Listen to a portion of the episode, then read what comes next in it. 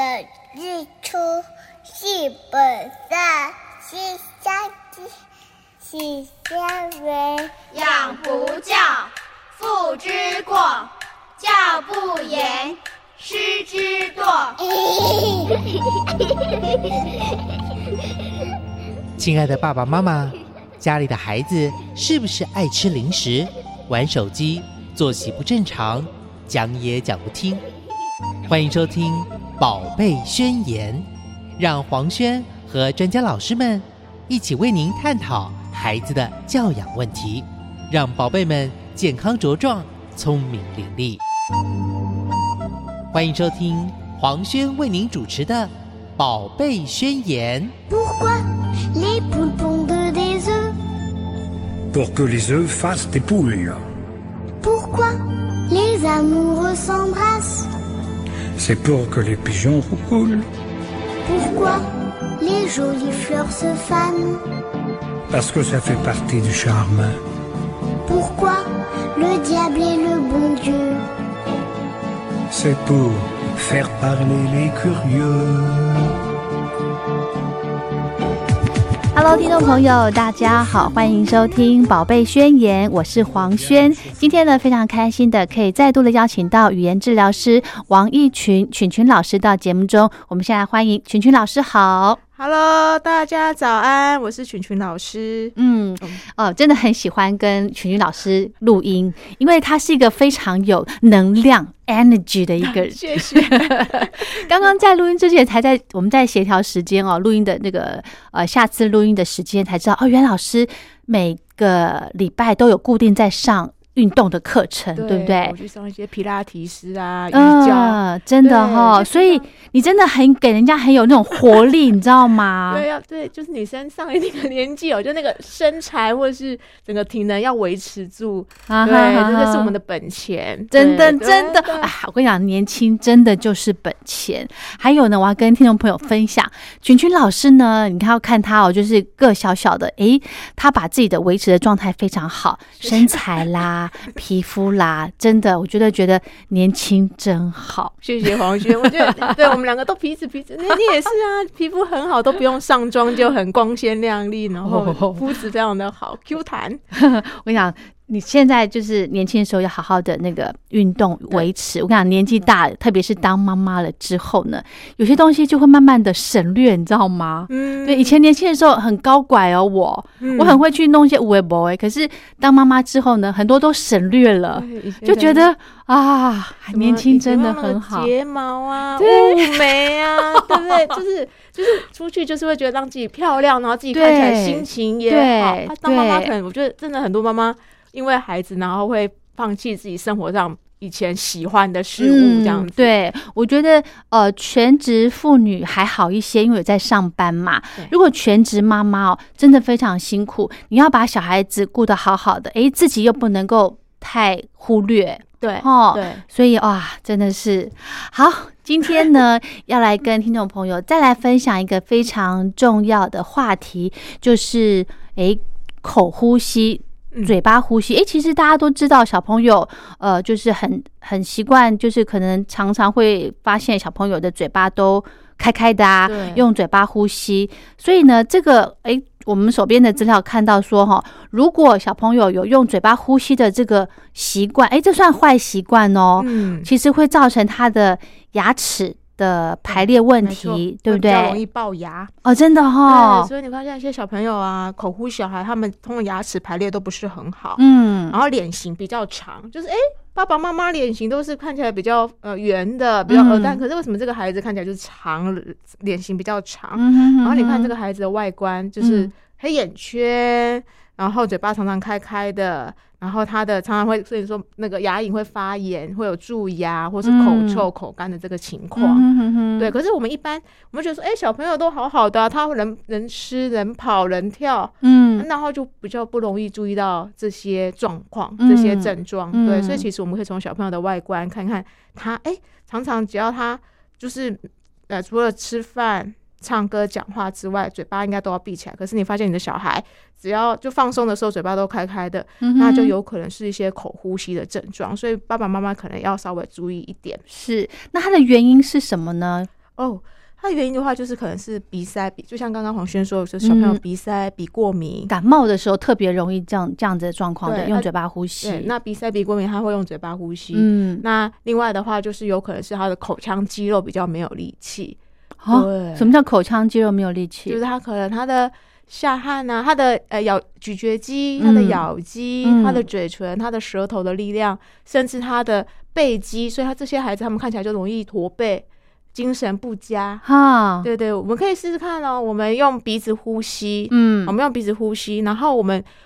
驼背的时候用鼻子呼吸，你会发现哎，根本不好呼吸。但是你驼背的时候用嘴巴呼吸，就发现很轻松，比较轻松。所以这些嘴巴呼吸小孩，他长到最后，他的身体的姿势也会越来越驼背这样子。对，哦，对。那有人会说，哎，那是因为鼻过敏才会口呼吸吗？那基本上我们这样子就是看过一群孩子，发现说，因为有时候我们的鼻过敏啊，或者我们所谓的异位性皮肤炎，有可能是因为我们口呼吸来的。异位性皮肤炎跟用嘴巴呼吸有关联呢？对，因为想想看哦，为什么我们上帝或是我们说那个创造我们是用鼻子呼吸？因为我们鼻子有什么功能？我们用鼻子呼吸，我们鼻子可以过滤这些脏东西，是，然后鼻腔可以把有温润这些冷空气，所以我们就不容易有鼻塞、鼻过敏的情况。可是当我们用嘴巴呼吸的时候，这些病毒啊、细菌，我们不是有一句成语叫做“病由口入”？对对，那这些细菌它就会攻击到我们后面的一些扁桃腺，那这些都是小朋友的免疫系统，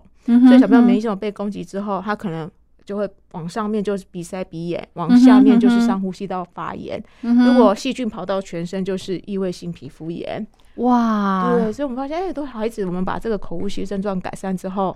他的异位性皮肤炎，哎，自然会好。对，医生也觉得很神奇，哎，怎么不用再吃药啦，不用再补药了，就这样好了。所以我们发现有一些有部分并不是因为他什么皮肤天生就比较不好，是敏感，他是因为口呼吸导致他这个过敏的情况。哇，这可能家长可以去注意一下哈。如果家里面的小朋友有这个皮肤的这个异位性皮肤炎的状况，可能可以去观察一下，他是不是常常用嘴巴呼吸，对不对？或是那些鼻塞啊，或是鼻炎，常常就是好没两三天又开始症状又出来，每天早上起来还是一样，那有可能就是孩子睡觉的时候用口呼吸。所以爸爸妈妈就是趁孩子睡觉的时候去看看，我的小孩是用嘴巴呼吸还是用鼻子呼吸，就有差别。哦，是哦，所以他们这个小朋友用嘴巴呼吸是算比较轻松的吗？对，比用鼻子呼吸轻松。对，没错，因为嘴巴我们的口径是比较大，所以我们进气量就会比较大。对，那我们用鼻子，它当然口径比较小，你那个压力气压就会比较小，就比较大，所以他们会觉得用嘴巴呼吸是相对轻松。是，所以有的可能不见得是鼻子有鼻塞的问题，对不对？他才会，所以可能很自然，他就会嘴巴开用嘴巴来呼吸这样子。对，因为他可能某一次的大过敏、大感冒之后，鼻塞，他发现我用嘴巴呼吸这么轻松，这小朋友就不容易改正这样的状况。另外，现在小朋友另外一个就是大家饮食，对，因为有刚刚提到另外一个原因，就跟我们的口腔肌肉比较没有力气，那就是跟我们咀嚼、嚼食的习惯是有关系。可是现在孩子大部分都吃比较精致嘛，对，都吃比较像面条啦、软的东西啊，对对对，蛋糕等等。大人舍不得给他们咬，是不是？舍不得拿硬的东西给他们咬。小朋友可能又就咬没两口又不吃了，那大人说好了好了，那就帮他剪得很碎啦，或者就吃他喜欢的软的东西。所以他们这些咬肌、嘴唇的肌肉、舌头肌肉，在他要咀嚼的过程当中，他都没有被训练到。所以你看他就嘴巴就松掉了，是，就懒得用嘴巴了，对不对？对，所以其实我们也发现这一群小孩也会影响到，因为嘴巴没有力气，他发音也会不清楚。哦，诶，我想到了，像那种小 baby， 他们不是都会有一些这个让他们磨牙的那个软软的东西，那个会不会也对他们是一种训练呢？对对对，就在婴儿的时候，我们就建议，如果他不能吃东西，可以用一些固齿器啦，固齿器，对，或是磨牙饼干呐，对对，让他们去训练这个嘴巴、舌头咬跟嘴巴的力气、肌肉的力气，对不对？哦，所以非常重要。所以如果要观察小孩子是不是用嘴巴呼吸，其实没有年龄的这个，就是越小。越去注意越好。对，因为一般人会说其实口呼吸到底是天生的还是后天导致的那我们如果家里有 baby 啊，大概6个月之前他们还没长牙齿，对，他在睡觉的时候如果你可以去把小朋友的嘴巴稍微打开一般来说小朋友的舌头应该是会吸在上颚的。真的吗？真的，很有趣。因为我们想说，因为一般来讲我们嘴巴闭起来，我们的舌头是会放比较高，它是贴在上颚对，那这个好处是以后我们长牙的时候会排列比较整齐可是如果你嘴巴开开，舌头都会掉下来，比较没有力气嘛那所以你的上颚就会比较窄就是那个我们牙齿后面那块骨头就会比较窄，所以小朋友以后换牙之后就变得大龅牙，因为他的牙齿空间会不够。那这个部分其实从 baby 的时候我们就可以发现说，其实如果你好好用鼻子呼吸的 baby， 对，你把他嘴巴打开，你发现他的舌头是乖乖的吸在上面，没有人教他的没有人跟他说宝宝你睡觉舌头往上吸对我们就所以我就叫我的朋友，因为刚生完 baby， 我说你帮我看一下是不是真的，这个对，这是教科书上写的，我真的不相信。然后他真的就拍影片给我看，真的舌头就乖乖吸在那边。然后有一天他的宝宝刚好就是可能鼻塞或不舒服然后就嘴巴开开，他就会打开舌头真的就掉下来对，所以就这个部分就很有趣，就是宝宝其实他们天生都在做这些肌功能的运动，他们不需要我们教，他的舌头就放上去，嘴巴就闭起来睡觉对，了解。对也就是说呢，就是小朋友可以从他 baby 的时候就开始观察，对不对？那可是老师，如果这个小朋友用这个嘴巴呼吸，就是嘴巴开开，对，我如果把它闭起来，就是把他的下颚这样往上推让他就是我强迫他嘴巴闭起来，这样他会用鼻子呼吸了吧？基本上我们这是个方法，就是如果是 baby 的时候，对，我们会帮他，如果嘴巴开开，我们就会帮他把下巴推上去，然后再把那个舌头，就是我们放在我们下巴的底部然后呢往上压，把舌头往上压让它吸上去。你是说大人的手按在这个下巴骨头这边骨头里面这边吗？对，软软的，下巴的底部不是软，是我们那些就是双下巴的地方对，大人双下巴的地方，这不是太好了对，然后就把它往上压对，然后他的舌头就比较容易吸上去，那嘴巴会比较容易闭起来对，不是推下巴的骨头这边对，是因为这样会咬到舌头对，会是推那个舌头的那个软软的地方肌肉的地方对，他的嘴巴就比较容易闭起来，用鼻子呼吸对，另外我们常常在讲说睡觉会打呼到底是不是一件就是小朋友睡得很好的事情黄轩你觉得嘞？是啊，很沉啊对不对？然后大人就会觉得说他怎么睡得这么香甜，对，不要吵是啊，难道不是这样吗？对，这个就要打破大家的迷思是对，因为那一部分我们来观察大部分口呼吸的小孩他们睡觉嘴巴开开的，对不对？然后我们的舌头它就会掉，往后掉，对，往后掉就会堵塞到呼吸道，就跟大人一样嘛，对不对？对，大人他们可能是有时候太过肥胖，所以压迫到喉咙对不对？比较胖的人比较容易打呼因为小朋友他们的一些肌肉，他们也没有有的没有过胖，可是他们睡觉还是会打呼就是那个舌头掉到后面去对，那这怎么办？我们不能把他舌头拉出来，对，因为他们嘴巴开开，所以这个部分就是我们会发现说，这样子嘴巴开开然后挡到呼吸道，其实那些小孩子他们在发育的过程当中因为其实我们进入到深层睡眠的时候才会分泌生长激素，是，对，所以你看这些孩子他们在睡觉当中都在缺氧，然后他们也没办法，这样子是缺氧的对，打呼是为什么会打呼的声音，就是我们的气要经过要从我们的呼吸道到我们的肺部嘛其实如果你是一个管子很通畅，它就是很顺就不会有什么声音，就没有什么声音对。可是当你的管子被压缩了，你气流下不去，它是不是就用挤压的方式所以它就会震动旁边这些组织，就会有这种打呼的声音所以小朋友如果发现小孩子睡觉打呼啊或是磨牙这些都是因为他的呼吸道已经比较 narrow 比较窄小了所以他的气流下不去，才会导致这样的一个声音。是老师，那我想到了，那这样子说的话，小朋友是不是可以给他用枕头比较好，把他头垫高一点的角度呢？这样会不会防止他打呼？枕头垫高，或是我们可以让他侧睡侧睡，他的舌头比较不容易压迫到呼吸道对，但是最根本可能就是我们通常会建议家长，就是第一个鼻腔的问题要先解决，例如说你小朋友长期鼻子过敏、鼻塞，你要让他用嘴巴呼吸，要用鼻子呼吸就很难。对对，所以鼻子的问题一定要先解决。第二个就是肌肉，要多让孩子咀嚼啦，然后做一点就是口腔的序列，例如说要吹呀、吸。吹笛子啦，或是用吸管吸一些比较浓稠的东西哦，就做一些嘴巴的训练这样子。OK， 好，那我想到了，那如果这个小朋友，比方说在睡觉的时候，可能一开始还没有到深层睡眠的时候，他嘴巴是闭着的，可是后来就不知不觉就嘴巴就松掉，打开，这个也算是口呼吸了齁。对，我觉得他可能就是反正只要嘴巴有开，对，他就是算，不管是睡眠的哪一个阶段这样。对，他就是只要你发现小朋友嘴巴开，因为基本上我们睡觉嘴巴是不会开的，对，所以他为什么会开，就可能他的呼吸不够了，所以他用嘴巴去帮忙他呼吸，还有就是嘴巴的肌肉没有力气，是不是？对，我想要跟你分享一个案例哦，就是我曾经有一个爸爸就带他的儿子来找我，就说。老师，我的小孩他是刚好中班啊，中班是不是在学校都会午睡？对。可是他说我的小孩都不敢在学校睡觉哦，中班不敢睡觉，为什么呢？就是一到睡觉他会很害怕。然后后来我就跟小朋友聊，他就说，因为小朋友都会笑我说我打呼很像小猪一样，哭哭哭。他们说只要听到叉叉叉。只要听到打呼的声音就知道啊，某某人睡着了哦，这样子。对，所以小朋友都会说你像小猪一样，像佩佩猪一样，好吵哦。所以他就会他的那个自尊心就会有影响，对，他就觉得说啊，他睡觉就又打扰到别人，然后别人又会笑他，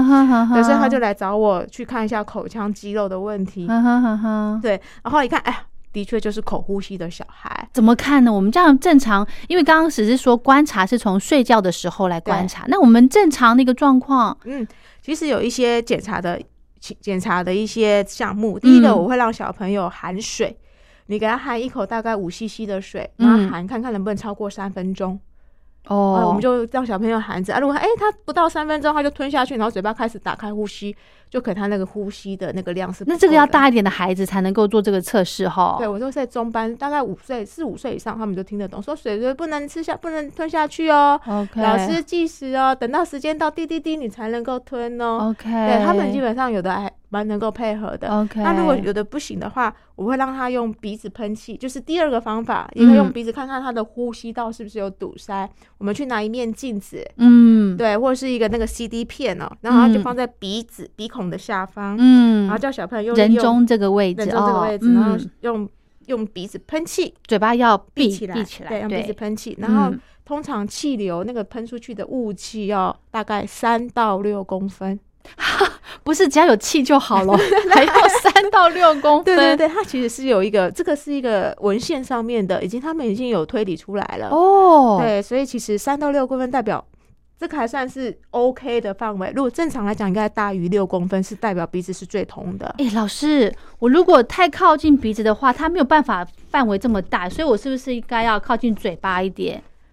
是吗？通常我们就放在鼻孔下方就可以了，鼻孔下方就可以了，然后这样喷气，对，喷气，然后我就上面会贴一个贴纸，对对，然后就跟小朋友说，哇，你有超过3公分，或是你没有超过3公分啊，你可能，我的小朋友就说，对，老师，我现在鼻子塞了，可是有时候可能你有一个鼻孔是只有塞一边而已，对，就发现很有趣，就一边超过3公分，另外一边都在3公分以内，都怎么喷气都喷不过去，这样也是。对，那就可能他就常常就一边鼻孔塞着，那有可能这个孩子就有一个我们所谓的鼻中隔弯曲。哇，你看小朋友这个很奥妙哈，对，是天生的哈。鼻中隔弯曲其实基本上是他应该说小时候就用嘴巴呼吸。我们鼻中隔会长下来，是因为我们的舌头，我刚刚提到我们舌头其实平常只要休息，大家可以检查一下自己的舌头，嘴巴闭起来的时候，舌头应该是在平贴在我们上颚的。是哦，对，这个我下次很有趣，对，就是嘴巴，对，就是当你放空的时候，嘴巴闭起来，发现自己舌头应该在我们就说在上颚。当你好好的贴上颚，它上颚不是会被会被舌头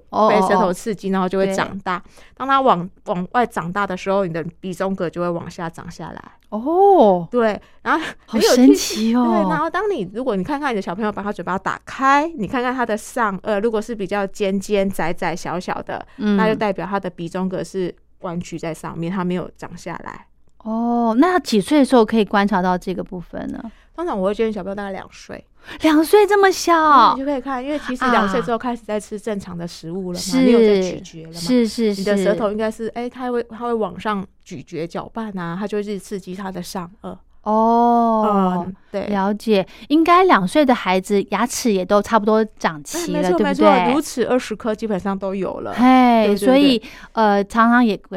需要涂氟啊，或者是做口腔牙齿的检查。那个时候，牙科医师会负责检查这一块吗？就是上颚的部分？会哦，会哦。牙科医师，我跟你说，你的乳牙长得很整齐，然后这时候就要小心。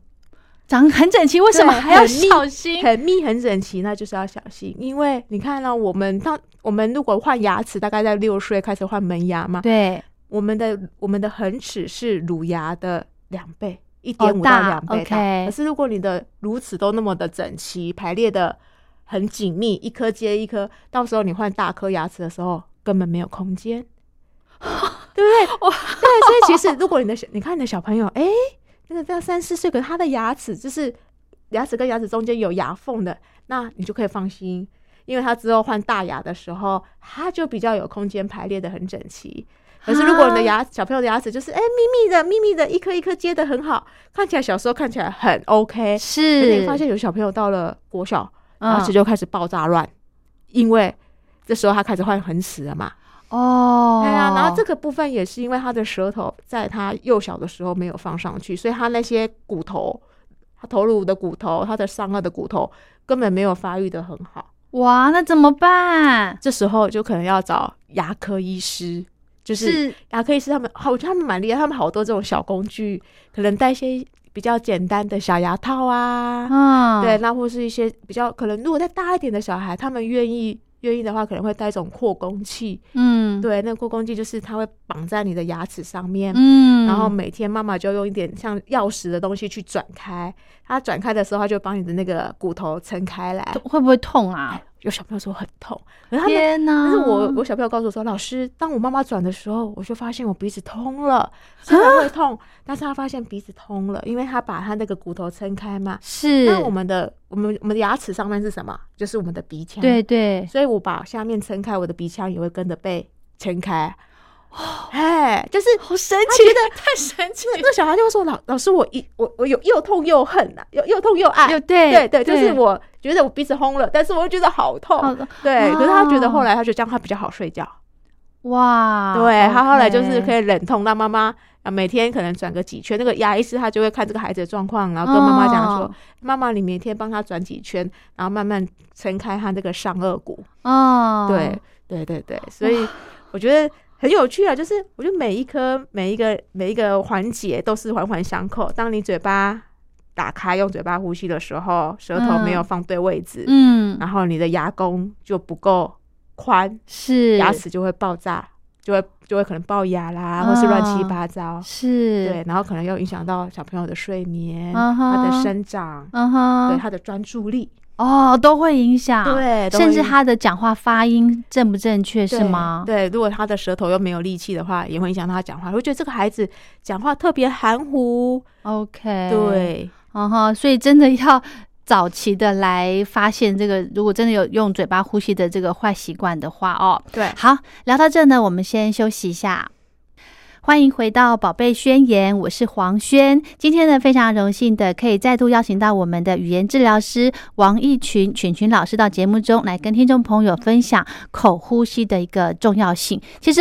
小朋友应该是说我们用鼻子呼吸其实是再自然不过的一件事情了，对不对？对。但是很多小朋友可能在成长的过程当中，就像刚刚老师提到的，可能有鼻子过敏的问题，或者是他小时候呢，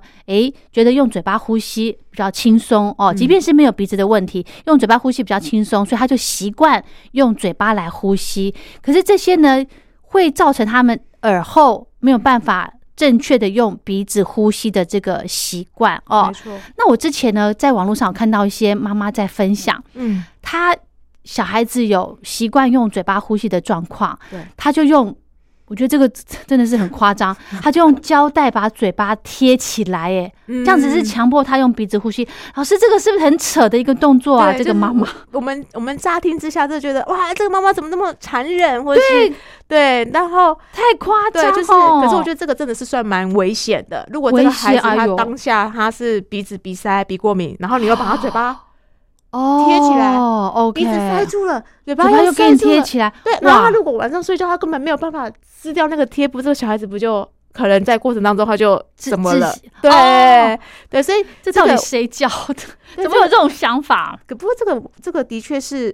有一派的牙医师他们是，但是在确认这个孩子他是呼吸道没有问题的情况之下，嗯，对。那什么叫呼吸道没有问题？对，我们会让孩子他去，因为牙医他们不是会帮他们照 X 光吗？嗯、然后看一下他的一些牙齿，顺便看一下，有的会看一下呼吸道。嗯，如果这个孩子他的鼻腔、他的呼吸道都是通畅的哦，例如说他没有一些扁桃腺或是腺样体比较肿大这个情况，没有堵塞到他的呼吸道，然后他只是因为懒惰，他只是因为口腔肌肉没有力气，对，他嘴巴打开呼吸睡觉，那有一派的意思就是说，不然你用胶带，但是这个胶带其实是有特别吧，有特别，就是如果你不能拿一般的封箱胶带，因为我们看那个电视上面人家在玩游戏，有没有那个胶带撕得很痛，对，很痛，小朋友的皮肤那么嫩，那可能对对对对，那可能就一吃就破皮了，或是隔天鼻子我嘴巴周围就开始过敏，因为那些纸胶它是对孩子是会过敏的，是，所以这个胶带啊，如果真的家长你说老师。我去给牙科或是给耳鼻喉科确认我的小孩子鼻腔都没有问题，他都是通常他就是不习惯用鼻子呼吸，或是他就懒惰，他的口腔肌肉没有力气，那我建议说，如果要买胶带，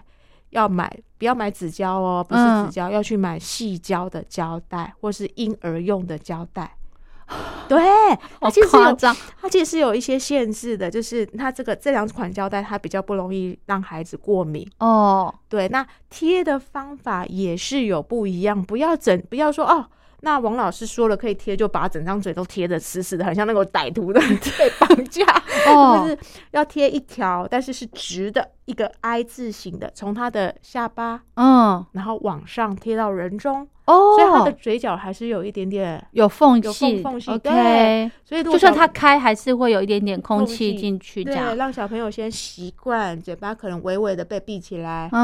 然后先贴这样子大概1-2周，那小朋友他都睡得很安稳，他也没有翻来翻去，他也没有就是不舒服撕掉的情况之下，再慢慢增加这个贴的方式。OK， 对对对。可是我真的觉得这个方式真的还是不好。老师有没有其他的方法可以来做一个训练呐？哦，可以。如果想说，老师我真的不忍心，对，不忍心，对，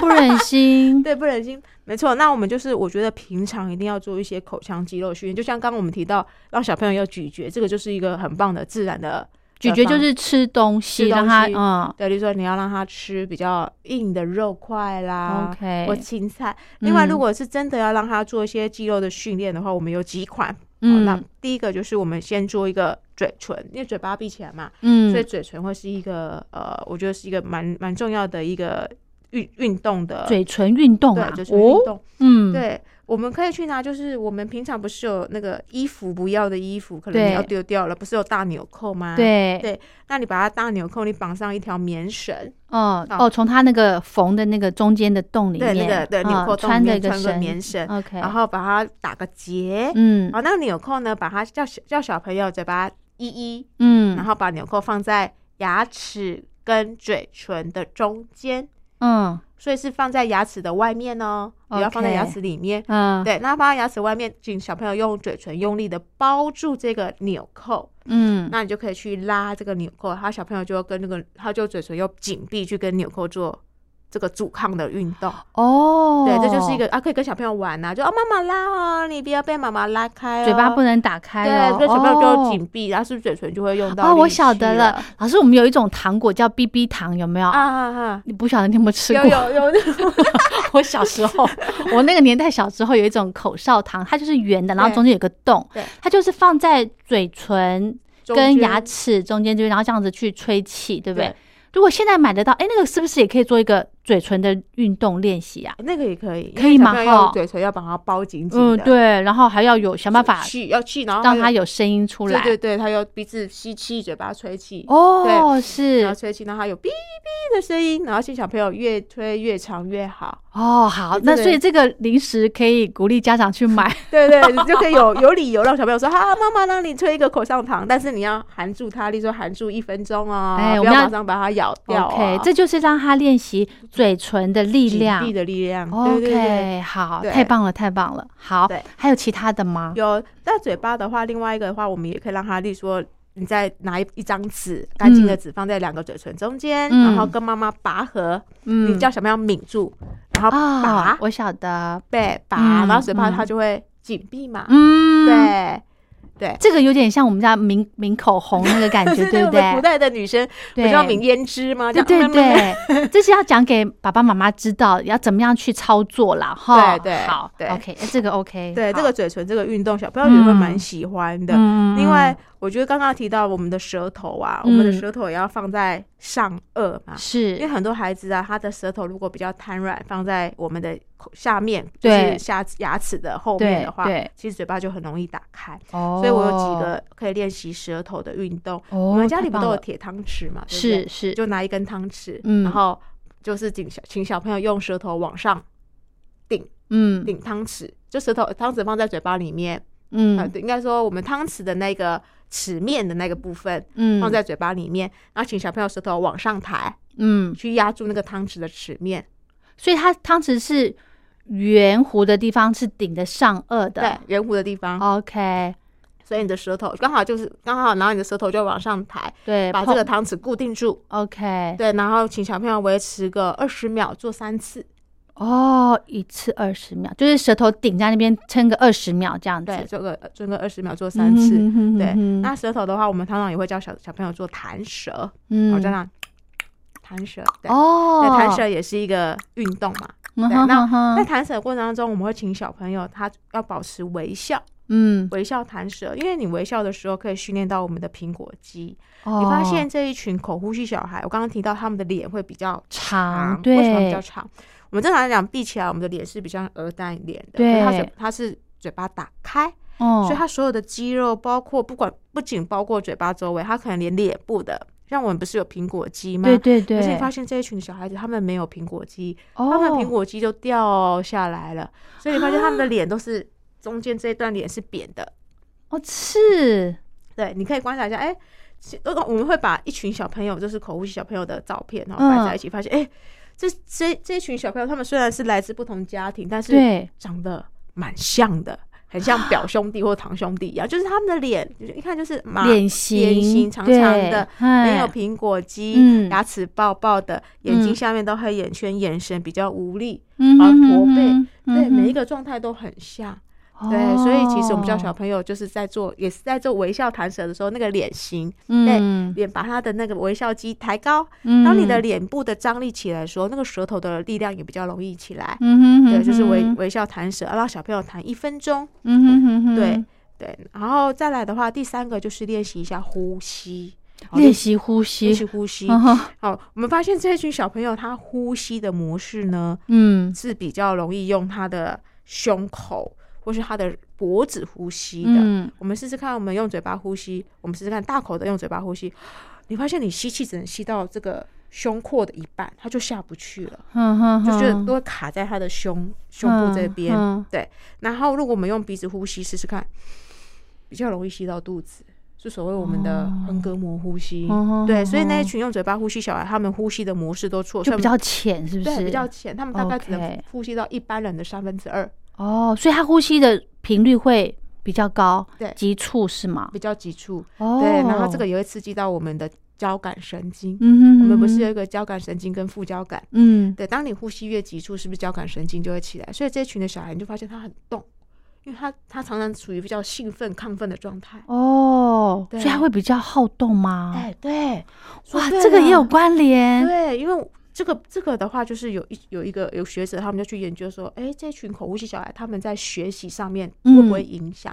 结果研究出来显示，会的，那这群口误型小孩他们专注力比较容易不集中，哇，然后比较容易冲动。那你在幼小的时候他们可能就是坐不住嘛，常常被老师说、啊，他上课就是不专心坐不住，可是当你到了国小国中就发现这群小孩子开始有学习障碍的问题，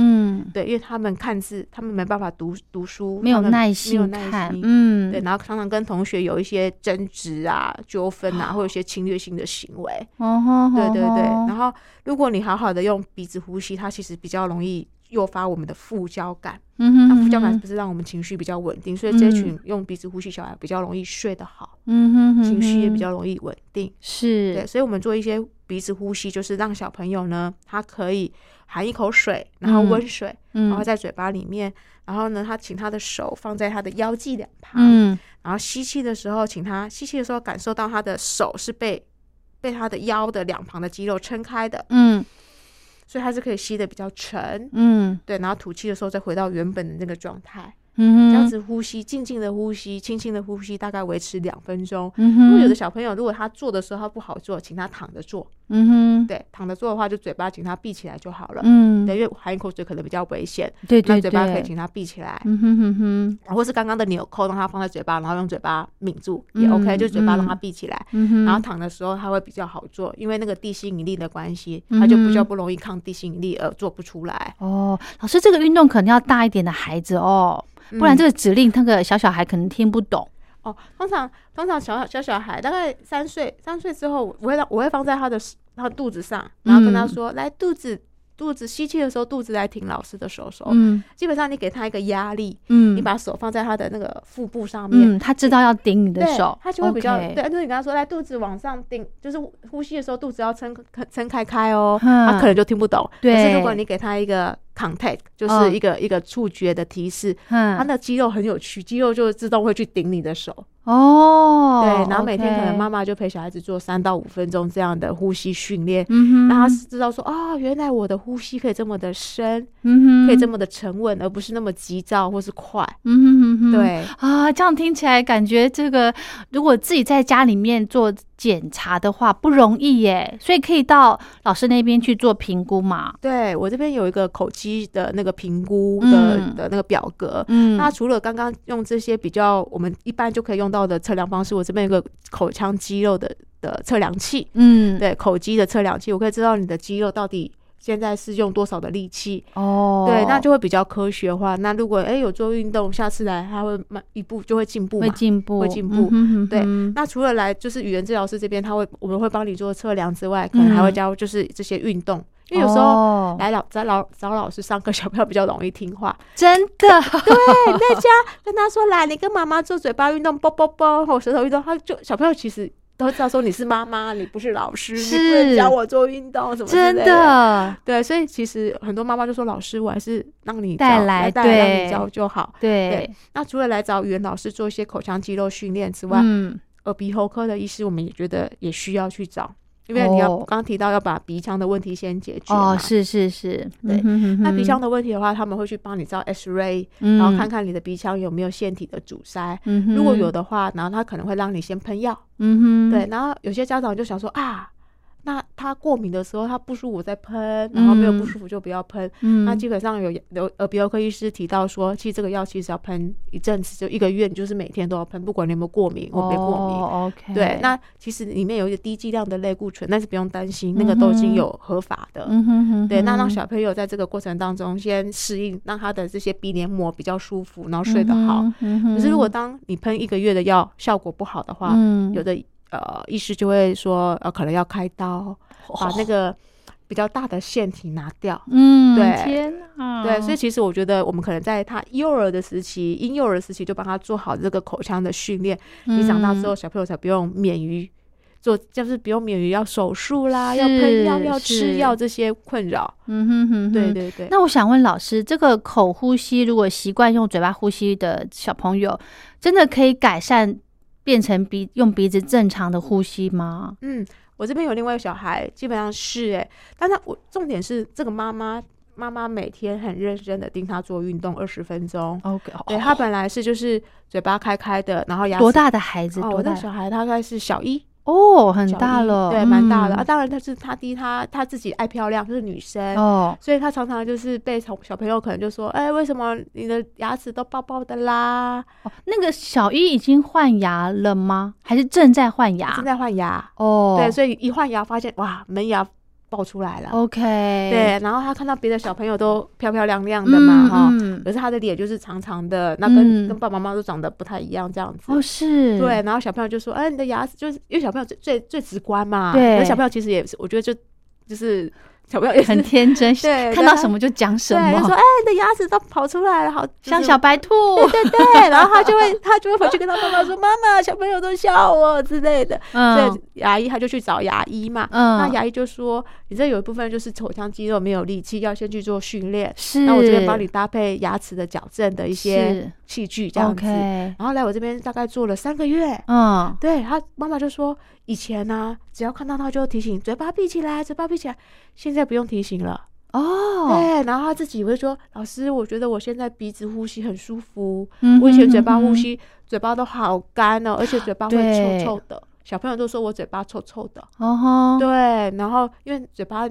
其实我们的唾液是一个很好的东西，它可以把我们一些病毒啊、细菌带出去。是。可是如果你嘴巴都打开的，它那些细菌什么都会连在我们的。”牙齿上面，所以久而久之可能就容易蛀牙，然后嘴巴就比较容易臭。哦，是，对，小朋友因为小玉她自己女生就比较爱干净啊，对，她就然后比较对自己的那个要求是蛮高的，嗯哼哼哼，对，然后她现在就是抬头挺胸，妈妈以前都打她的背说，坐好，坐没坐相什么之类的。哦，然后她因为用鼻子呼吸之后，我刚刚提到鼻子呼吸，她的身体也比较直，也挺了，对。所以妈妈就说：“老师，太不可思议。”对，他说：“老师，我之前都错怪他，就觉得说他是就是很懒惰啦，都不好好挺胸啊。嗯”对，嗯、然后后来知道哦，原来其实因为他的口呼吸造成他牙齿、姿势、鼻过敏的这些问题，这样子。嗯哼哼哼，所以真的也小一这个年纪哦，还可以。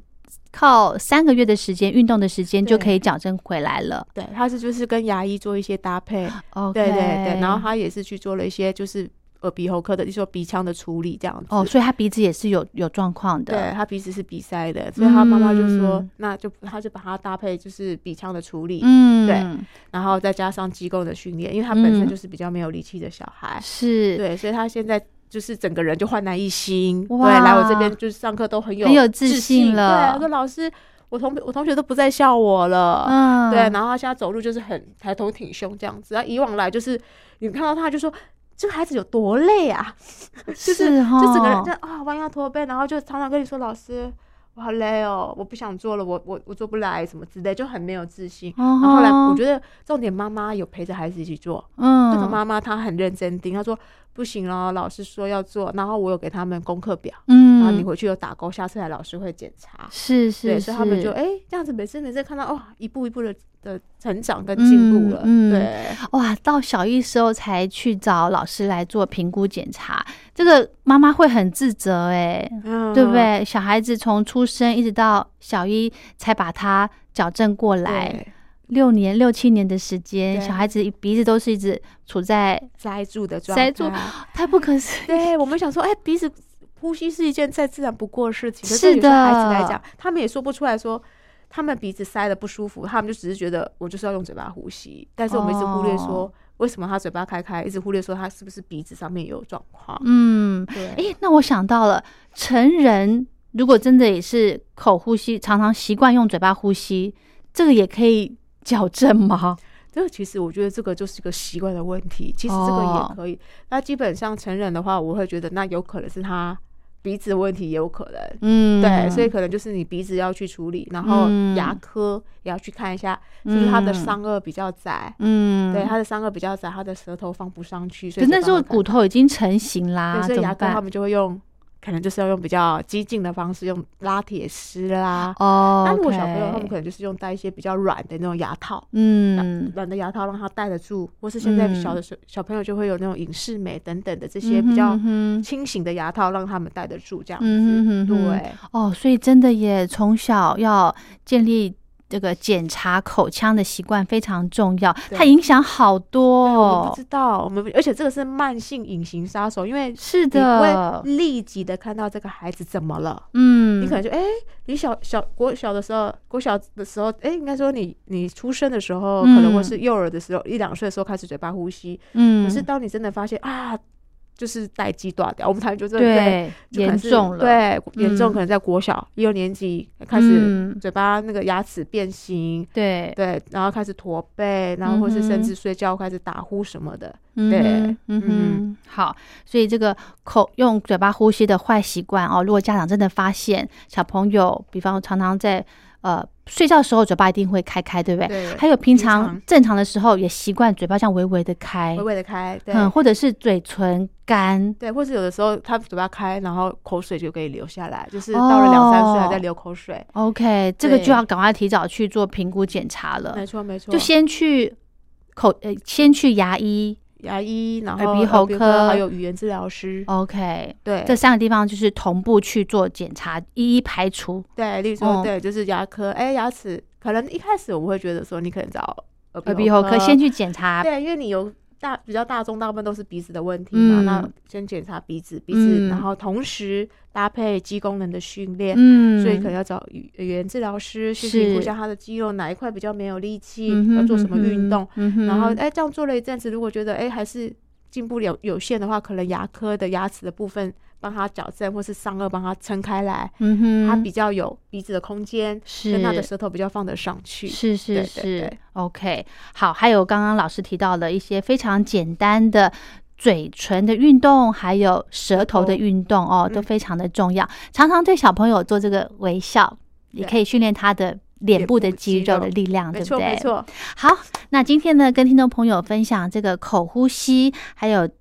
脸部的肌肉功能的运动呢，就跟大家聊到这咯。那如果有任何的问题的话，都非常欢迎您写信到电台来，或者可以到脸书去找群群老师，对不对？没错，我怎么找你？对，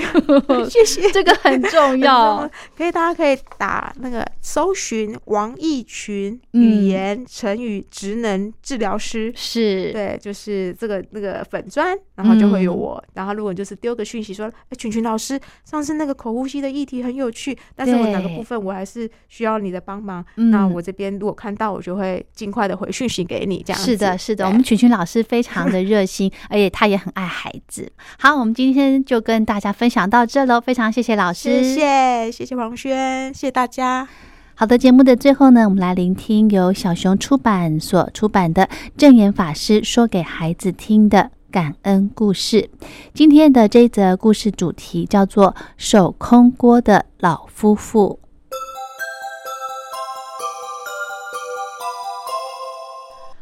手空锅的老夫妇。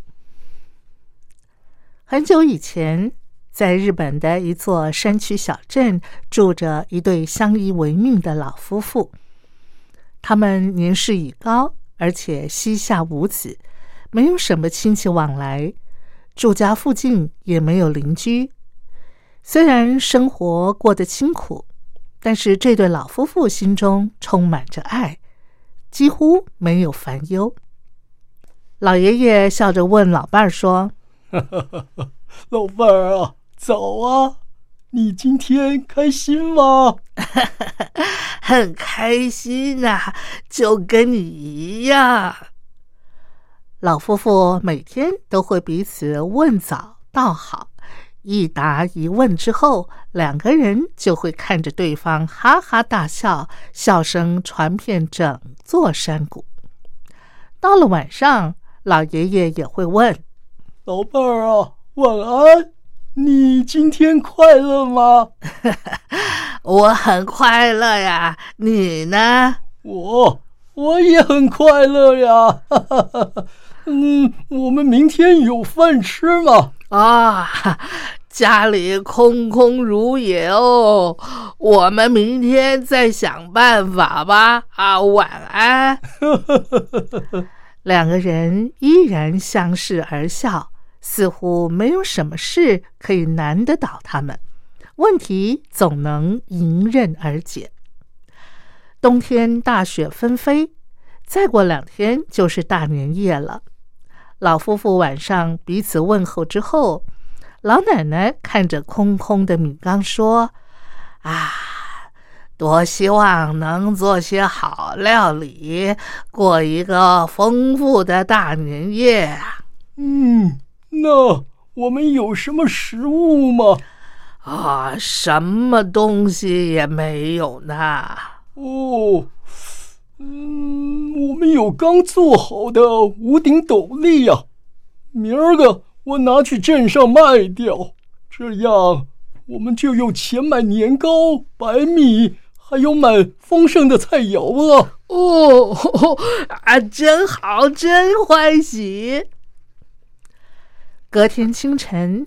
大雪持续下着，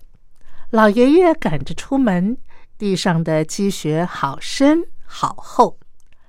老爷爷戴好头巾，拉紧了衣领，手上拿着五顶斗笠，冒着风雪朝城里走去，在雪地上留下了2排清晰的脚印。老奶奶在门口目送着他，不忘叮咛说：“哎，路上小心啊，别跌倒啦！”“哦，我知道了。”就这样看着老爷爷的背影越来越远，直到看不见了，老奶奶才关上门。在雪地里行走很不容易，老爷爷冒着大雪走得十分辛苦。就在快要到达城里之时，远远的看到有6个人影，他心里想：“哎，这么冷的天气，这些人站在路边做什么呢？”老爷爷走近一看，发现原来是6尊地藏菩萨的石像。他看到每尊菩萨身上都是雪花，于心不忍地说：“哎呀，天气这么冷，这些菩萨一定也冻坏了。”他赶紧拍掉菩萨们身上的积雪，然而大雪纷飞，怎么拍都拍不干净。这雪一直下，我这样清理积雪也不是个办法呀。”老爷爷灵机一动，想到手上的斗笠，就为菩萨石像一个戴上一顶来抵挡风雪。可是石像有6尊，斗笠只有5顶，怎么办呢？老爷爷一下子就想到了办法。他取下了自己的头巾，仔细地绑在第6尊石像的头上。“可以为菩萨们遮挡一些风雪，我就安心了。”手上已经没有斗笠可以卖钱的老爷爷，只好转身慢慢走回家。老爷爷到家的时候，天色已晚。老奶奶看到他回来了，很高兴。老爷爷不好意思地说：“哎呦，对不起，我空手回来。”老奶奶愣了一下，马上说：“啊，没关系，只要你平安回家，就是最好的礼物啦。”“哎，是路上发生什么事儿，你带出去的斗笠呢？”老爷爷把路上的经历一五一十地说给老奶奶听，一边说一边笑。老奶奶看到他那么愉快，也听得好开心，并且称赞他做得很好，非常虔诚又有爱心。虽然大年夜没有米可以煮，但是老夫妻看着空空的锅子，仍然相视而笑。老奶奶告诉老爷爷说：“啊，咱们早点睡吧，睡着了就不会觉得饿了。”“是啊，早点睡，明天起来咱们一样过新年呢。”这对老夫妇并没有因为贫困就自怨自艾，相反的，他们的生活时时有爱，即使贫穷也会快乐，就算有挫折也能获得疏解。人们只要心中的爱多一点，贪欲就会少一点，感恩多一点，争执就会少一点。好的，宝贝宣言的节目就进行到这了，非常感谢您的收听，祝福您平安快乐。我是黄轩，我们下周见，拜拜。